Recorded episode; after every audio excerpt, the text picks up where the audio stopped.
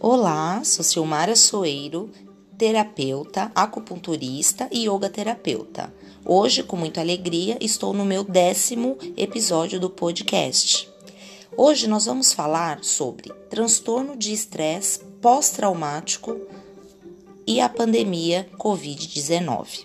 Antes disso, gostaria de lembrá-los que o meu canal nas redes sociais é Instagram, arroba terapeuta Silmara Soeiro e no Facebook, projeto underline conecte-se. Me siga lá, porque tenho muitos conteúdos para compartilhar com vocês como uma grande reflexão para sua expansão de consciência. Vamos ao tema de hoje? Para muitos, o que estamos vivendo relacionado à pandemia da Covid-19 traz situações novas e com diferentes intensidades de ansiedade.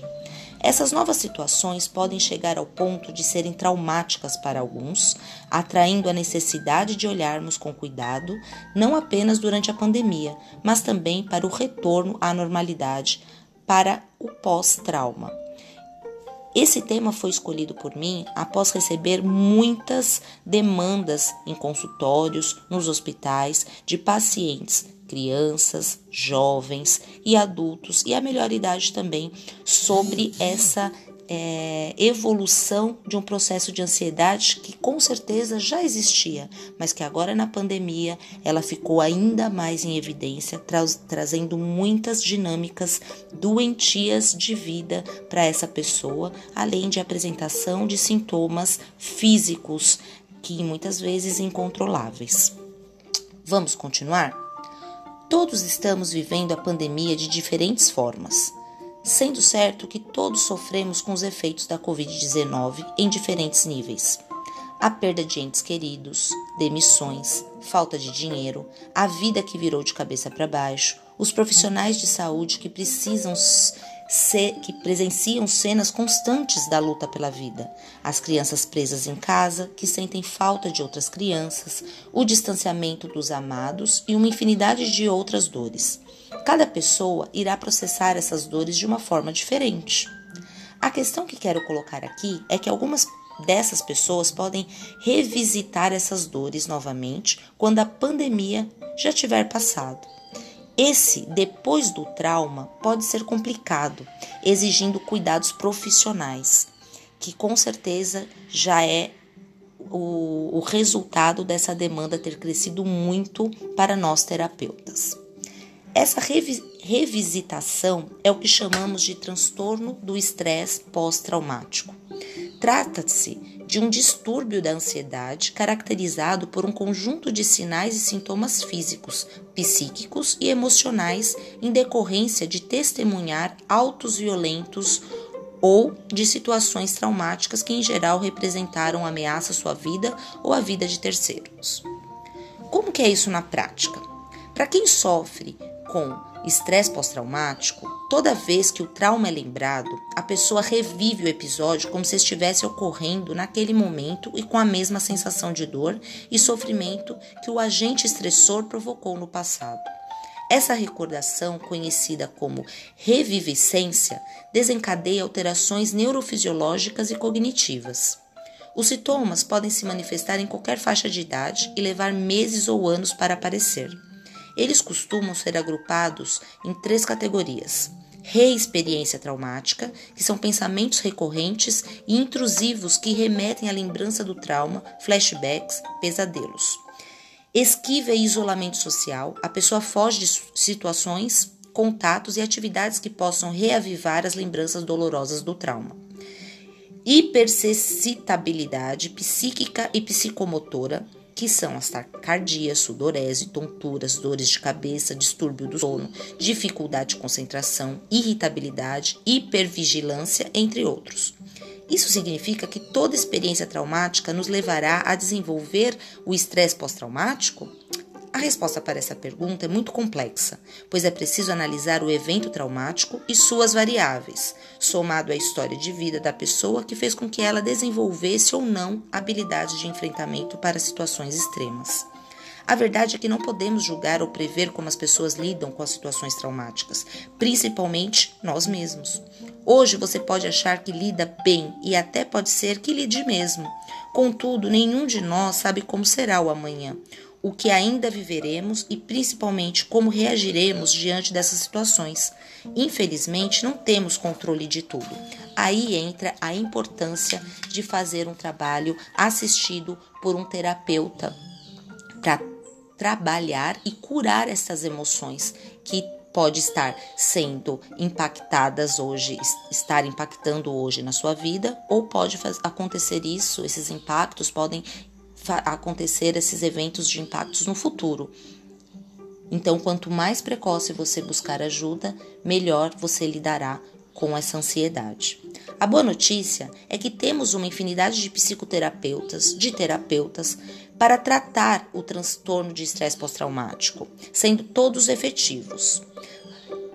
Falarei aqui a partir da terapia da constelação familiar sistêmica, que é o que eu trabalho, como o tratamento desse trauma e dos transtornos deles causados.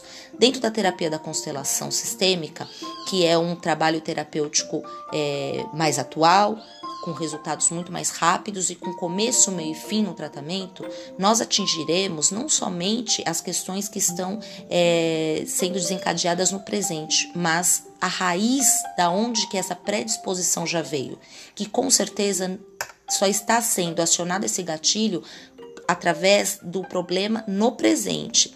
Né? Ou após ter passado este problema, que é o que nós estamos falando aqui, que é o estresse pós-traumático após o evento traumático ter acontecido. Mas na constelação nós vimos qual é essa disposição dessa pessoa em acionar esse gatilho. Quando foi colocado esse gatilho? Como é a dinâmica dessa família, como essa pessoa vem herdando esses comportamentos para poder desenvolver esses gatilhos. Então o trabalho é muito mais profundo, por isso que é muito mais preciso. O primeiro passo é identificar junto com o terapeuta o evento traumático, como eu disse para vocês, o agente estressor, que tenha representado ameaça à vida. E na constelação, ainda todo esse trabalho na árvore genealógica dos, dos ancestrais desse paciente. Então, vai muito mais além da sua própria existência. É, frente a isso, o profissional inicia um processo de ensino sobre ansiedade, funciona no âmbito mental e fisiológico. O objetivo é auxiliar a pessoa a identificar as reações do seu corpo e da sua mente frente a essas situações de ansiedade e trauma. Com uma compreensão melhor das reações de seu corpo e de sua mente, o terapeuta ensina várias técnicas de relaxamento, respiração, o enfrentamento da ansiedade e do autocontrole para quando a pessoa reviver na sua mente o evento traumático, saber como conduzir essa dinâmica sozinho. Somente quando a pessoa se sentir mais seguro para lidar melhor com a ansiedade ou com o medo é que se dá o próximo passo. Buscar entender melhor o evento traumático é repensar tudo o que aconteceu. Essa parte do tratamento é muito intensa, mas demanda reviver mentalmente o trauma através das vivências proporcionados pelo terapeuta em sessão. No entanto, é importante ter em mente que o terapeuta só dará esse passo se o cliente assim desejar, já tiver confiança no profissional, criar essa identidade e principalmente se já tiver as habilidades necessárias para, para lidar com a ansiedade. Por isso, é desenvolvido juntamente de forma assistida e dirigida do terapeuta com o paciente, respeitando os seus limites de tempo, de compreensão e de consciência. Sempre no tempo do paciente e se assim for da sua vontade. Uma vez que o evento traumático foi falado e explorado em detalhes, habilidades sociais são treinadas e aprimoradas. Por exemplo, muitas vezes as relações sociais são comprometidas na atenção pós-traumática, pois a pessoa evita lugares ou situações por medo ou perde assertividade nos seus relacionamentos. O treinamento e aprimoramento das habilidades sociais visa superar ou ao menos diminuir esses impactos. O que mais desejo comunicar por meio deste, é, deste episódio é a esperança. Quem vive sobre o constante do medo, da ansiedade, das reações no corpo que isso causa, se sente muitas vezes cansado e sem esperança. A ideia de que isso possa melhorar é muito distante, mas não deixe o cansaço vencer. Você não precisa lidar com medo com qualquer coisa sozinho, e existe uma infinidade de profissionais que, como eu, podem lhe ajudar. Não vencemos o medo sozinho. É preciso estar de mãos dadas com quem está capacitado para nos ajudar e quem sabe enfrentar o maior dos nossos medos, expor nossa vulnerabilidade. A pandemia do Covid-19 vai nos deixar muito mais ensinamentos e talvez o maior deles é sem dúvida que todos dependemos uns dos outros em algum grau. Se você herdar medos da pandemia que venham lhe visitar com certa constância, não hesite em buscar ajuda.